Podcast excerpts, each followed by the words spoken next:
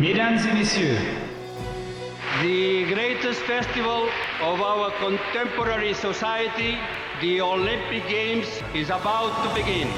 this is gonna be close. Oh!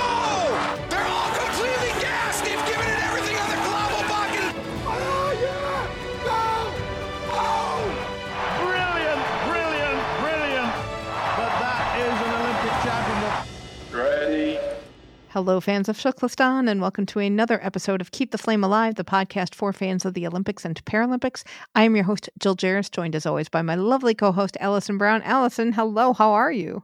Hello, happy Thanksgiving. Happy Thanksgiving, gobble, gobble, gobble, gobble. I mean, how did turkeys get to be told they sounded like gobble gobble? Because they really don't. Good question.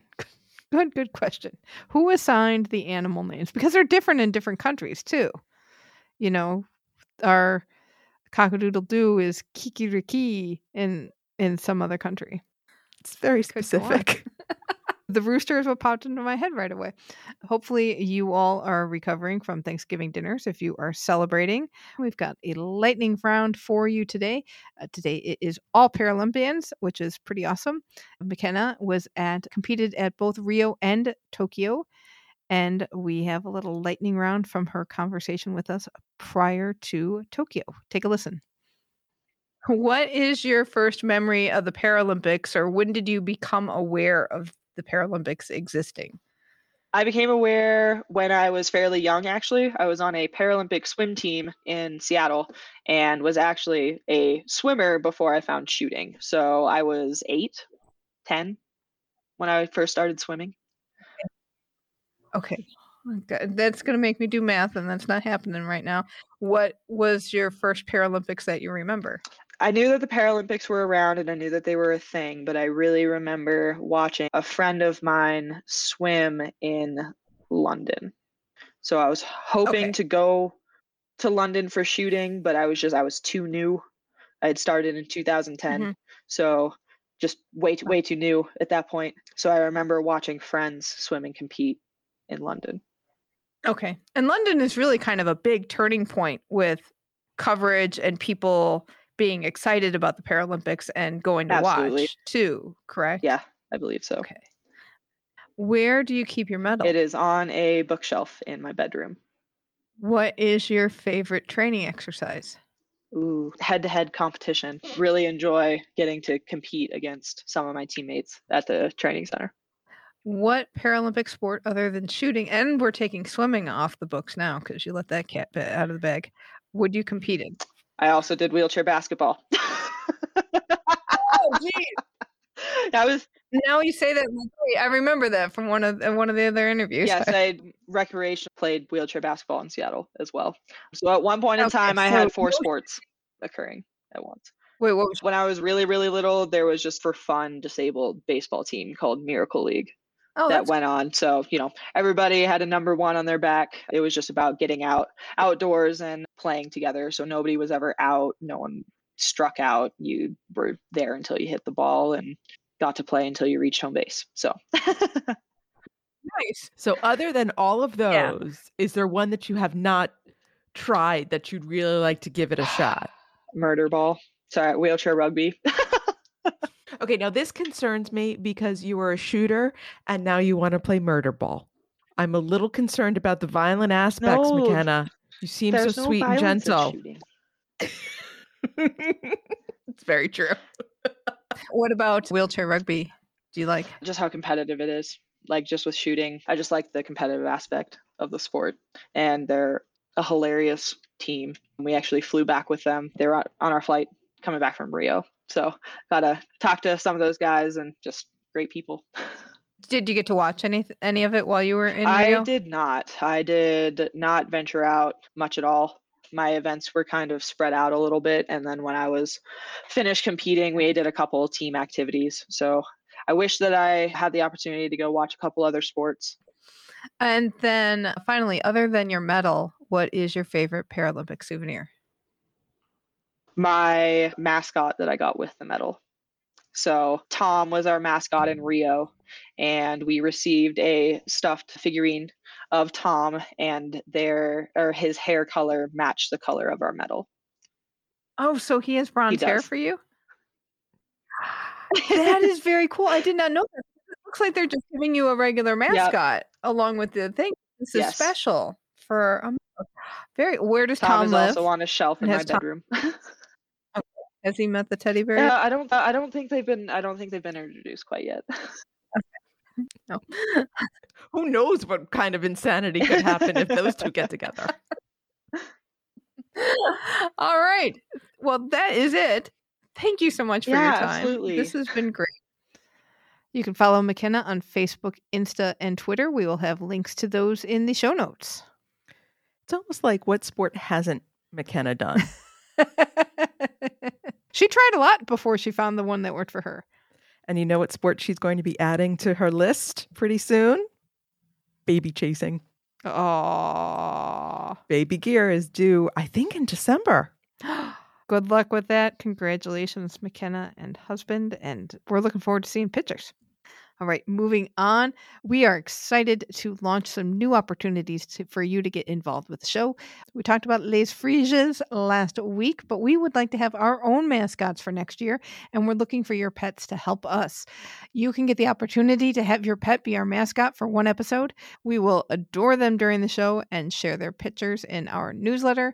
If you don't have a pet, we've got another fun opportunity, which is you can be the person who says, Keep the flame alive at the end of an episode. Now that we're he- heading into the holiday shopping season, this would make a great gift, or it's a great way to celebrate a birthday for somebody. Quantities are limited, so act quickly. You can find the link to these commissions at flamealivepod.com slash support. Moving on to our next Paralympic lightning round, we're talking with Sydney Collier, who is a para dressage rider. Sydney competed at Rio and she was an alternate for Tokyo. Take a listen to her lightning round. What is your first memory of the Paralympics, or when did you first become aware that they existed? That was in 2010 when I was watching the World Equestrian Games happen. Well, that's a loaded question because it's another Paralympian told us, watch, they're never on TV. Did were you able to see any of London? I actually did watch online. That was after I found out about the Paralympic movement in Kentucky, and I was actually cheering on the para dressage team from m- my family's home in Michigan, and cheering on my friend and mentor Jonathan Wentz as he competed in London. If you could be a Paralympian in any sport except equestrian, what would you compete in? Whoa, that's hard. I'd say maybe cycling because I mean, kind of similar. You know, you, you get to ride something. like if if you're gonna take my horse away, then I mean, I might as well go to the next best thing, right? or or weightlifting. I can see myself being a good weightlifter. I really love weights. Well, I keep putting in a ploy for getting dog agility into the Olympics. So I think Logan would be perfect for that. Oh yeah, I saw your video on it. It's So my new uh, campaign. at in Rio, actually, he Journey at the time, my service dog, he wasn't able to come with us just because of unknown quarantine periods. And and my worst fear is him having to be quarantined in a unknown country. So I just wouldn't want to take the chance and risk him having to stay longer in in an unknown country to him and when he's there to help me and making that sacrifice to help me. So I, I wouldn't want him to be stuck there. So of course I'm imagining, you know, all the service dogs getting together, having doggy play dates while the people are competing. Right? Well, well, I mean, the closest, the closest that we've come to that was actually uh, at our White House visit after Rio in 2016. Logan got to meet another one of the service. Do- I mean, Journey got to meet another one of the Paralympic service dogs, and when they're in their working clothes, they don't acknowledge other dogs. They're just there to work. How does not having your service dog with you affect you, especially in Rio? I mean, it's the biggest competition of your life so far. Did you have to learn other strategies that normally Journey would have helped you with? Yeah, I'd say I had to rely a little bit more on our PCAs. We had two PCAs there to help us as our little paradressage team, and I had to rely a little bit more on the people around me than I was used to with having my service dog. And I just had to keep in mind that I didn't have him there and that things were going to just be a little bit different. and and I'd say like you miss that relationship when they're not around too for a competition. You're like, mm, I kind of miss my best friend. And so that took a little bit of adjustment. But by the time we got back from Rio, oh my goodness, he and I. What is your favorite training exercise? I really enjoy working on my geometry and also working on my serpentine because those are something I really struggle with being one handed and with my vision, making them accurate. So, practicing my serpentine and my accuracy, I'd say, is my favorite thing to do in training. But then in the gym, my favorite thing to do is to pull the sled on the turf with weight. That's my favorite thing ever. Nice. You know, this just occurred to me. When you're practicing your eight meter circles and your 10 meter circles, do you ever get dizzy? Or does a horse ever get dizzy? Mm, no, because we, we don't, because they're like, when you're riding them, they last like 10 to 15 steps.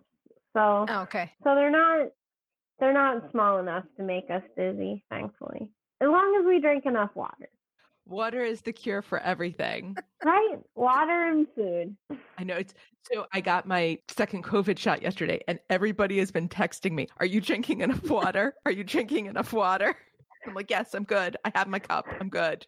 How are you feeling? Oh no, I'm I'm so far feeling fine. I did the windmill thing with my arm. Right? And that seemed to really help the soreness. Huh. See, do the windmill thing. See, I got I got my first one on I think it was like mm. like a week ago, and I've been doing pretty well. I had a couple of days with really bad headaches, and of course, for me, that's the one side effect that makes me just very wary because with all of my strokes, they always come on with with like a week long migraine, and I'm like, of course, I have to get the headache. Well, for the second shot, do the windmill thing. Okay. I and will. It, it really helps. I will. I was very tempted to get the first shot in Linda. Linda's my left arm, by the way. I was like, maybe, because I can't feel it. That might be really good. But then I was like, oh, but she might puff up because it won't get dispersed at all. Oh, so, that's, that's so interesting. So, so I stuck. I stuck with righty well, Linda has a name and your right arm doesn't. Is that fair? My right side is just perfect. They they just get to stay righty. This is Linda, and then my left leg is Lois, and that their names are in an effort for me to like them more because I went through a long time where I was like, eh, I just want to get the left arm amputated, or like, meh, I'm just done with them and I'm trying to embrace them more. And that's where the names came from. I think I, I picture this as like Linda and Lois having adventures and then being like Laverne and Shirley, and they'd have some kind of I don't know if a strong Midwest accent or a, New York accent would be good for them. But I, I just instantly pictured this and what capers they would get into. Allison doesn't know me anymore because I immediately am thinking, oh, Linda and Lois would have a wonderful jello salad. oh, this is a great recipe. And then Lois. Put marshmallows in it. It's a lovely ambrosia. Pretty much. And then sometimes sometimes in riding, my Katie, my trainer here, she'll she'll be like she'll be like, lift Lois a little bit. And then she'll be like, no, wait, Linda. No, wait, Lois. No, wait, Linda. Like, trying to remember which one is which. and I'm like, and, and then and then when she starts questioning it, I'm like, wait, Linda or Lois? And now, and now you have Linda, Lois, and Logan. I mean, this could be chaos in your house. Right? It's just like, which L word are we talking about? I think we understood that the Paralympics does not do do they first three places get medals? The first three places get medals, and then through eight gets ribbons. I in in Rio, I I got a ribbon for seventh place. I Mm-hmm. want to say, and and so that was quite an honor at my first Paralympic Games. And I was also riding in the largest grade at that time, so to come in seventh in in my grade level with I want to say 22 other riders Oh wow. was was a big honor. Where where do you keep your ribbon? It is currently here in a box in Massachusetts, staying safe because I worry about hanging it up and it get getting dusty. And f- finally, other than your ribbon, what is your favorite Paralympic souvenir? All of my team gear, all of my team gear, because that was just such a surreal experience going to team processing and and earning Nike and Ralph Lauren gear and you know an Omega watch that's limited edition. Obviously, my Paralympic ring that that is way up there. Like all of it, everything, everything. Like I just feel lu- so lucky to have had the opportunity and to be blessed enough to be doing what I love, to have had that opportunity to represent the USA and to also be in contention to represent the USA once again in Tokyo. Excellent. Thank you so much, Sydney. You can follow Sydney, her horse All in One, who's owned by her sponsor, Georgina Bloomberg, and her service dog, Logan, on Twitter and Insta. And you can check out her website for more information about her journey. We will have links to all of those in the show notes. See, Sydney's one of my favorites because she supports my dogs in the Olympics plan. and also, how great must the service dog play dates be? well, is it great? Because, I mean, I guess you have to tell them they're not working. Right, because if the service dogs often can't go in, we talked about this with Ness Murby and his service dog, can't go into the stadium, so they're kept outside. So when they're kept outside and not with their person, they're not working. You take off that vest and they can just run wild. I would buy tickets for that. It is an untapped market for Paralympic income. The best dog park ever. So much fun. All right. Finally, we are talking with Rob Snoek. Rob competed in athletics, but after he retired, has become a commentator, and we met him at Beijing 2022. Take a listen to his lightning round. What is your first memory of the Olympics? Oh, I'm supposed to answer this fast, aren't I? No, you don't have to answer fast. we Something in say Mon- lightning, but you know it's never lightning. Something in Montreal in 1976, probably the men's high jump, Dwight Stones and Greg Joy. What has been your favorite Olympics or Paralympics to cover, or if you have one of each? To cover, Yeah, as a as a Hmm. broadcaster. to cover London 2012, even though I worked like a crazy person and covered so much different stuff, I just loved because of how great of a job they did, and that gave me great stories to tell. As an athlete, what was your favorite training exercise? sleeping. No. Crazy enough, I, I fell in love with training, and I I used to love stretching. Like you, as a sprinter, people don't realize how much stretching is a big part of getting you ready to perform at a high level. And I think it was, even though I didn't ever do yoga per se, I think it was kind of like that Zen state that you you did that you kind of even though you're stretching your body, you, kind of fell in love with that feeling of like resetting. If you could do any sport besides athletics, what would you do? And be a, a be a Paralympian in it, or an Olympian if it's not in a mm. Paralympic sport. Wouldn't it be wicked to be able to do a backside triple cork 1440 on a snowboard? I mean, I think that would be so wicked. I'd love to try that. I'd love to be able to do that. Not try it, because just trying it is not a good thing. Is there para half pipe somewhere, or are are para athletes trying it No. at all? Oh, I'm sure they are. I'm sure that they are. There was even a guy who did. Uh, I think it was Josh Josh Dueck, who was the chef de mission for the Canadian team for Beijing. I think he was the first one who did a somersault in his sit ski, if I'm not mistaken. So yeah, there's people doing that. I would also love to. I love both wheelchair basketball and sledge hockey, and so I would love to it's just the problem is I can't imagine myself being at the top level like that because I know what it takes to get there and I don't want to do that part. All right. Finally, what is your favorite Olympic or Paralympic souvenir? Hmm. Something in a box that I haven't taken out in forever. I'm so bad, you guys. I have no I have stuff. I think it's cool. I bring it home and then it just ends up in a drawer and then it ends up in a box. like maybe a backpack or something, probably from like when I was competing. I don't know. I guess it would be like when you compete, you get even if you don't win a medal, and sadly I never won a medal at the Paralympics, but they give you a like a big heavy honking like participation medal. So just that to kind of show that you know that you were there, that you were in the fray, that you were battling, you know, for the medals. I guess. Do you know where yours are? No. You, you think I did? I have I can have a decent guess though. I have a decent guess.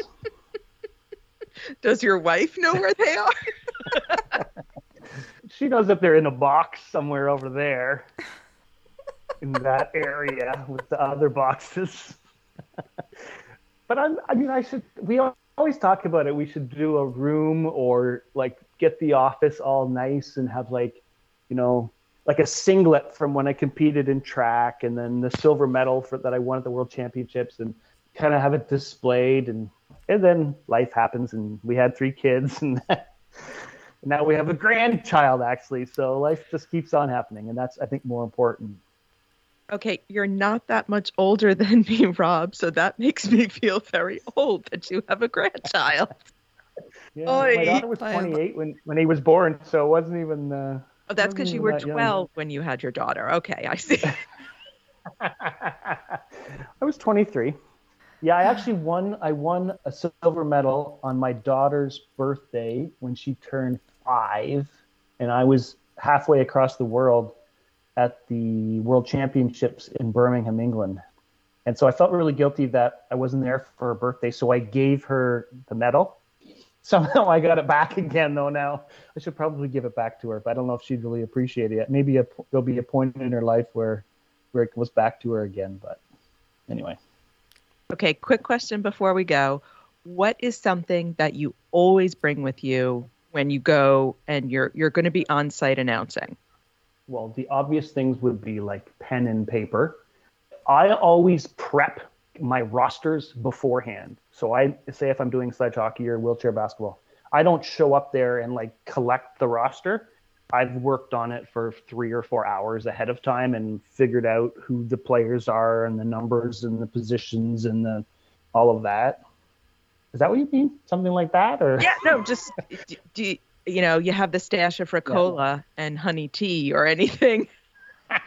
I used to take Fisherman's Friends when I used to call a lot more, broadcast a lot more events in a lot shorter time. Uh, Fisherman's Friends, and make sure my throat was okay. But it's funny, you know, when you broadcast different sports, you kind of have a routine that you get into when you you kind of start. I at least I start big in terms of my preparation, and then keep kind of gets smaller and smaller and smaller, and then and then I get to the point where it's close to the event, and then it feels like there's this like 50 sheets of paper, or I'm pre- I'm still kind of a paper person, and and then all of a sudden you have to like like snap in it like okay there's no way i'm going to use 50 th- different things. So it's like you boil down to like the two or three pieces that are going to be absolutely the most vital And then over time, regardless of what the sport is, I've kind of figured out that sort of piece of scripture that I have to have there in front of me that's going to get me through this next broadcast. Excellent. Thank you so much, Rob. You can follow Rob on Twitter and Insta. We will have links to those in the show notes. Didn't you feel better that his memory was from 1976? Totally. and I do have to say, after we talked to Rob, I did try the Fisherman's Friend lozenges that he recommended. Mm-hmm. The taste is terrible, but man, do they work. Leave it to a Canadian. Exactly. we uh, like to show our gratitude to you for listening, for being a part of our community, for sharing the show with your friends. It, it's such a privilege to be able to do this show, and we really appreciate all of your support and the way you make it even more fun to do the show every week. We have the best listeners out there. They are gold medal winning listeners. Yes. So thank you so much for being part of our community. We really appreciate it. And that will do it for this week. Let us know if you would buy a ticket to a service dog dog park at Paris 2024. And you can get in touch with us by email at flamealivepod at gmail.com. Call or text us at 208 352 6348. That's 208 Flame It. Our social handle is at Flame Alive Pod, and be sure to join the Keep the Flame Alive podcast group on Facebook. Oh, next week we got a treat for you because I had the opportunity to go to Atlanta and got a behind the scenes tour of the archives at the Atlanta History Center. I saw a lot of Izzy and a lot of stuff. And I saw the exhibit that we talked about with Sarah Dilla on the legacy of Atlanta 1996. So I have great interview set up for you next week. Be sure to tune in then. In the meantime, thank you so much for listening. And until then, keep the flame alive.